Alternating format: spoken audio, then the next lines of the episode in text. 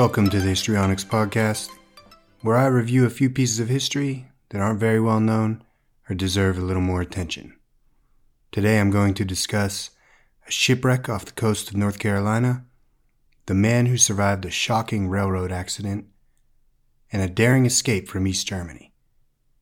The events took place on September 12th, 13th, and 16th.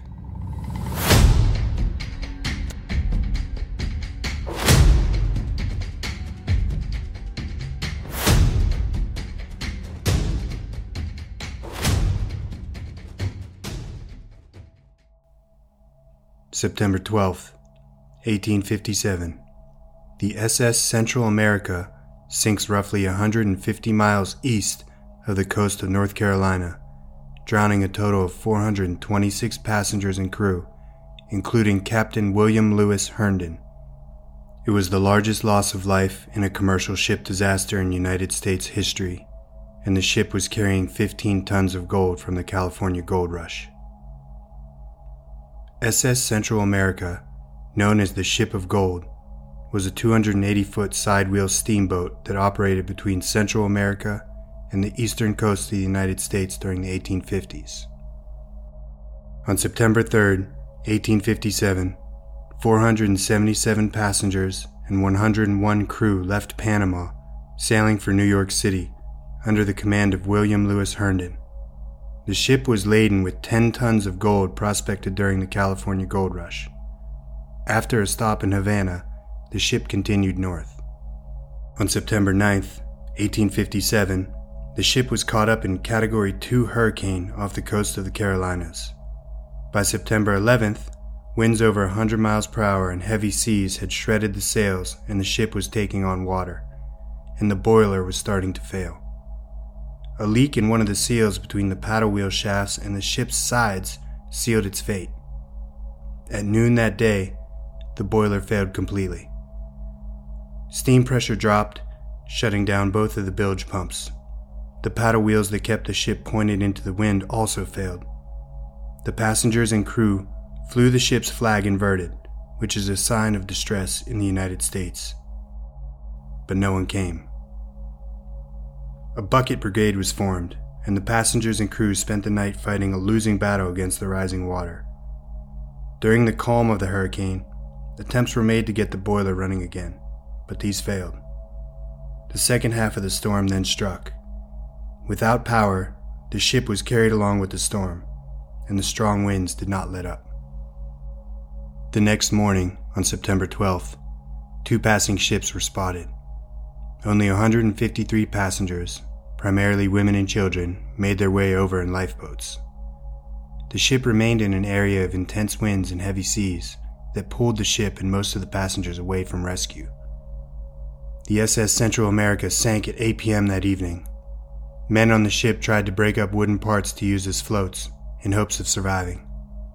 As a consequence of the sinking, 425 people were killed. A Norwegian ship rescued an additional 50 from the waters. Another three were picked up over a week later in a lifeboat. The loss of life was described as appalling and unparalleled compared to other disasters at sea. The loss also shook public confidence in the economy. At the time of the sinking, the SS Central America was carrying approximately 15 tons of gold, which is worth about 765 million in 2021. Commander William Lewis Herndon a distinguished officer who had served during the Mexican American War and explored the Amazon Valley, was captain of the Central America. Herndon was able to get some women and children safely off the ship to another vessel. Survivors of the disaster reported seeing Commander Herndon in full uniform, standing by the wheelhouse with one hand on the rail, his hat in the other hand, and his head bowed in prayer as the ship went down. With no way to save the ship, Herndon chose to stay with more than 400 passengers and crew, who drowned as the ship sank. Two U.S. Navy ships were later named USS Herndon in his honor, as was the town of Herndon, Virginia. Two years after the sinking, his daughter Ellen married Chester Alan Arthur, who became the 21st President of the United States. Over 100 years later, the ship was located by the Columbus America Discovery Group of Ohio A rover was sent down on September 11, 1988. Significant amounts of gold and artifacts were recovered and brought to the surface. The total value of the recovered gold was estimated between 100 to 150 million. A gold block weighing 80 pounds was recovered and sold for a record 8 million. It was the most valuable piece of currency in the world at the time. Here's my take on the sinking of the SS Central America. Very scary stuff. Being stranded in the deep ocean is one of my biggest fears, and I can't imagine being in a hurricane in the middle of the ocean. I've been in a few on land, and that's scary enough. Being out in the open water in the deep sea, absolutely not. You'll never ever find me there. Uh, Commander Herndon, total badass. And the full story of the ship from the history of when it was built to its sinking to its discovery 120 or 30 years later and uh, recovering all that gold, that'd make for a really cool movie or a really cool documentary.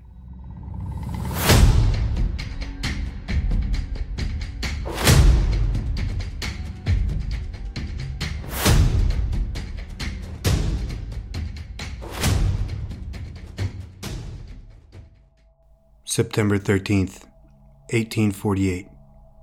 Vermont Railroad worker Phineas Gage survives an iron rod over one inch in diameter being driven completely through his brain, destroying much of the left frontal lobe.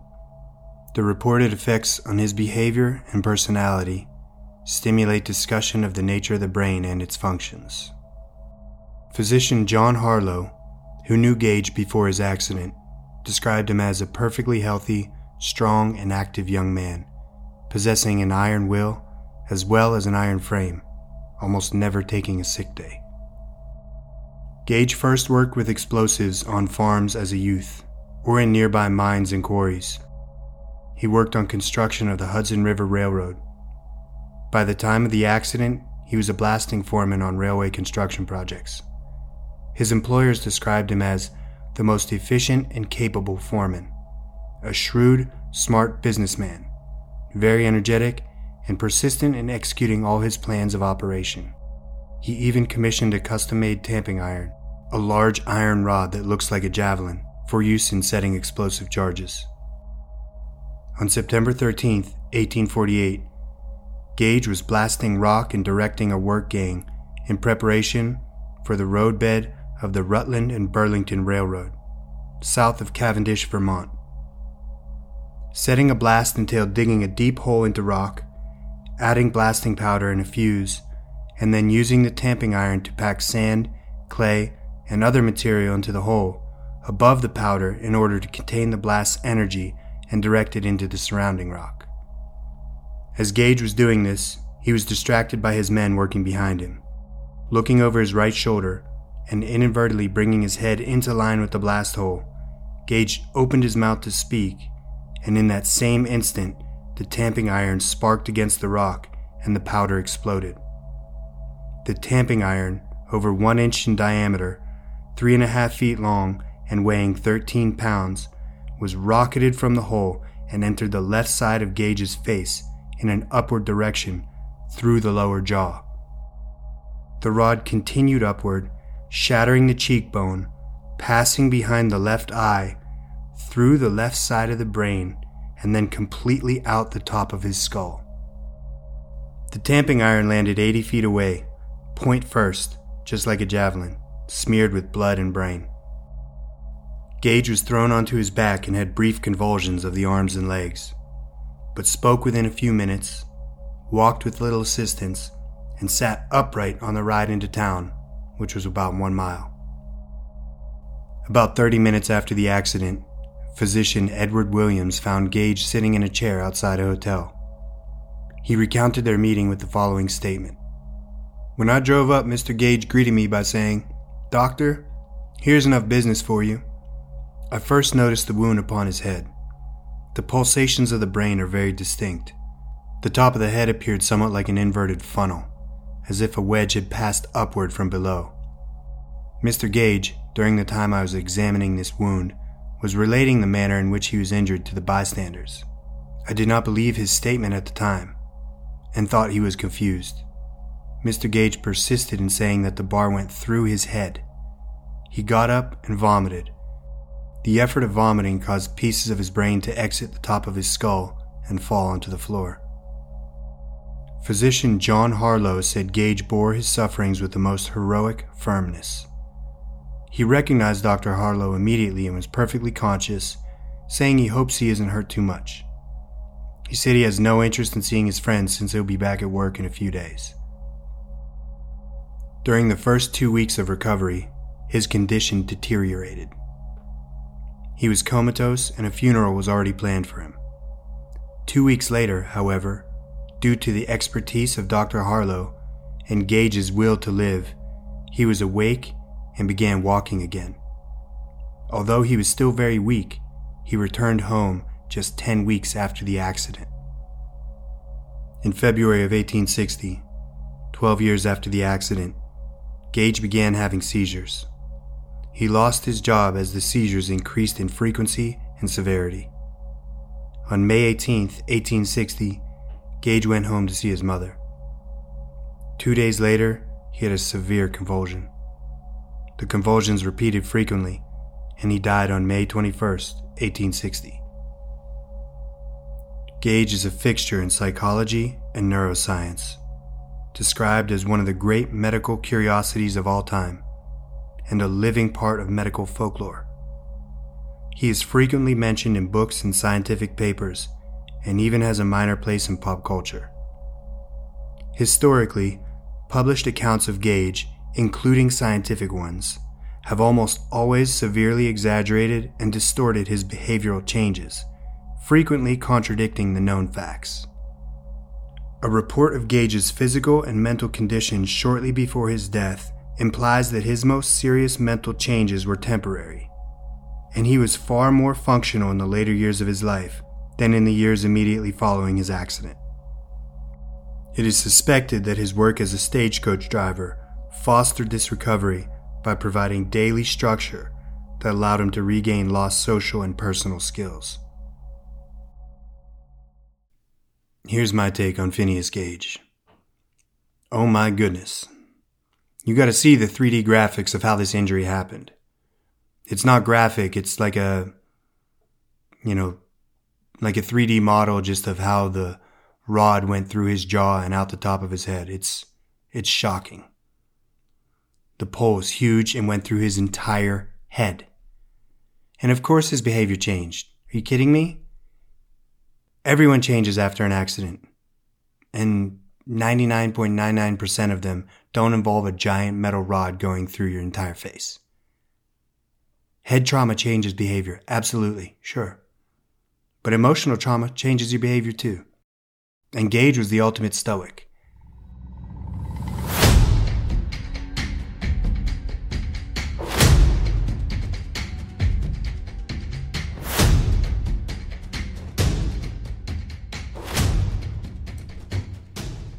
September 16th, 1979.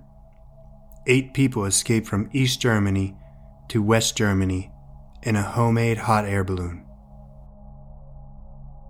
The plot to accomplish this was carried out over a period of one and a half years, including an unsuccessful attempt, three different balloons, and various modifications until the successful escape occurred. One failed crossing alerted the government to the plot but the police were not able to identify the suspects before their flight to the west. The eastern bloc country of East Germany was separated from West Germany by the inner German border and the Berlin Wall, which were heavily fortified with watchtowers, landmines, armed soldiers, and various other measures to prevent its citizens from escaping to the west. The East German border patrols were instructed by standing order to prevent border penetration by all means, including lethal force. Peter Strelzyk, an electrician and former East German Air Force mechanic, and Gunter Wetzel, a bricklayer, were colleagues at a local plastics factory and had been friends for four years. They shared a desire to flee the country and began discussing ways to cross the border. In March of 1978, they agreed to plan an escape. They considered building a helicopter, but quickly realized they would not be able to acquire an engine capable of powering such a craft.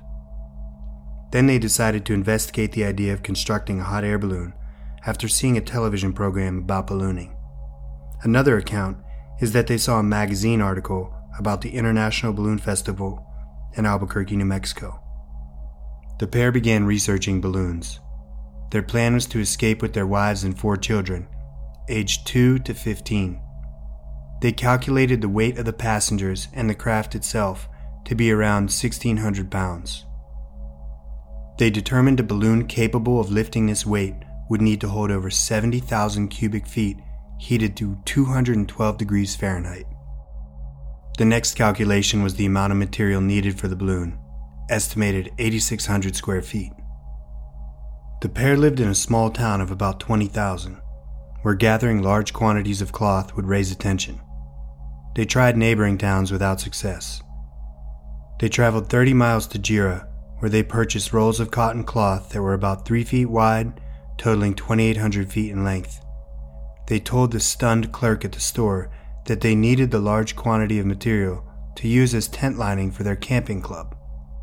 Wetzel spent two weeks sewing the cloth into a balloon shaped bag, roughly 50 feet wide and 65 feet long, using a 40 year old manually operated sewing machine. During that two week period, Strelzyk built the gondola and burner assembly. The gondola was made from an iron frame, sheet metal, and clothesline. The burner was made using two 25 pound bottles of liquid propane gas, hoses, water pipe, a nozzle, and a piece of stovepipe. After running a couple tests, they realized they had to make several changes to the materials used to build the balloon. The original balloon leaked and they needed a fabric that was also heat resistant. They drove 100 miles to another distant town and said they were manufacturing sails for their sailing club. They also made a lot of adjustments to their burners so the balloon would heat up and fill faster. On July 3, 1979, the weather and wind conditions were favorable. The families lifted from a forest clearing at 1:30 a.m. and climbed at a rate of 13 feet per second. They reached an altitude of almost 7,000 feet according to an altimeter Strelzyk made from modifying a barometer. A moderate wind was blowing them towards the border and freedom in West Germany. The balloon entered a cloud, causing atmospheric water vapor to condense on the balloon. The added weight of the water caused the balloon to descend.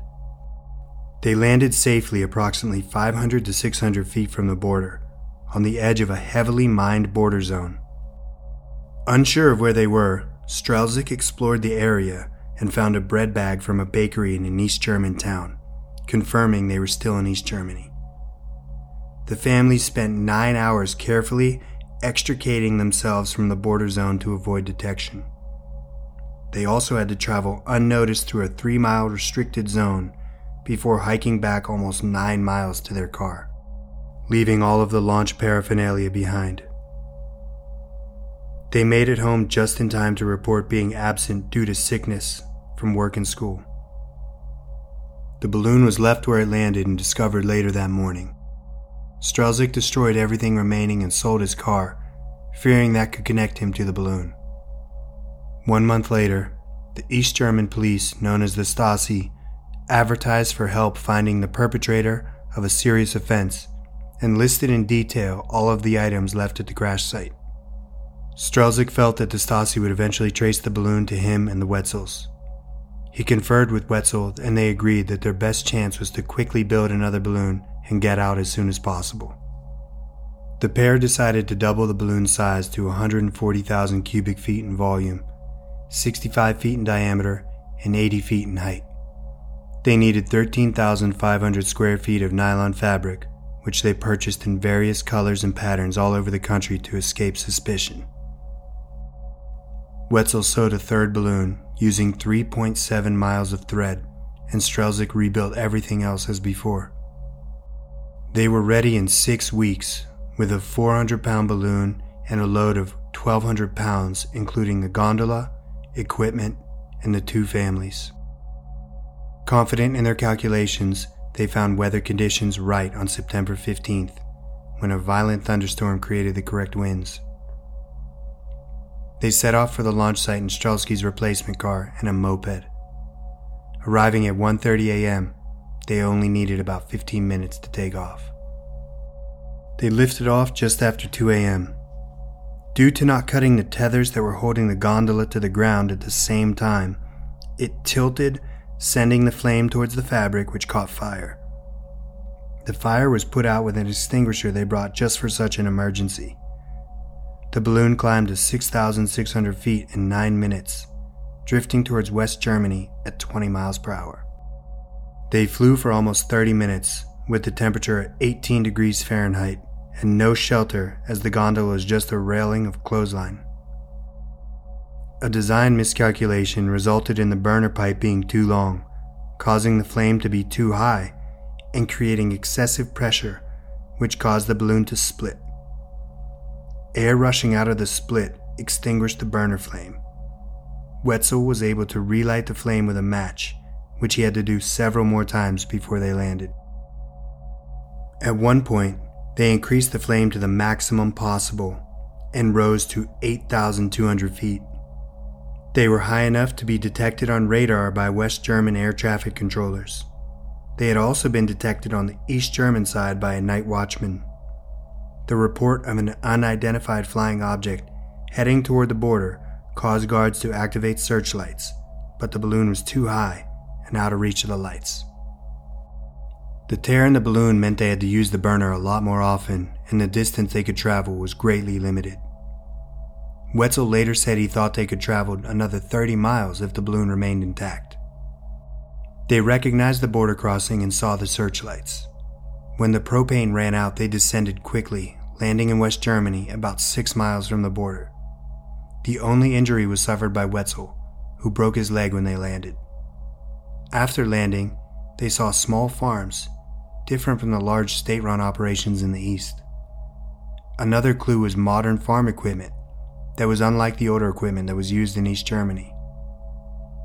Two Bavarian police officers saw a flickering light and headed towards the balloon. When the police arrived, Strelzyk and Wetzel asked if they had made it to the west. They also noticed the police car was an Audi, another sign they were in West Germany. Upon learning they were indeed in West Germany, they happily called for their families to come join them. The families decided to settle in Naila, where they landed. Wetzel worked as a mechanic, and Strelzyk opened a TV repair shop. Feeling pressure from the Stasi spies, the Strelzyks moved to Switzerland in 1985. After the German reunification in 1990, they returned to their old home in East Germany. The Wetzels remained in Bavaria. Here's my take on the East German balloon escape. Incredible. Absolutely incredible. These two guys with elephant balls worked relentlessly to save their families from the oppression of East Germany. And they were willing to take them over 8,000 feet in the air in a homemade hot air balloon that they basically made with household supplies, and shit they found at work to escape the hell of communism. And now for a few events that deserve less attention.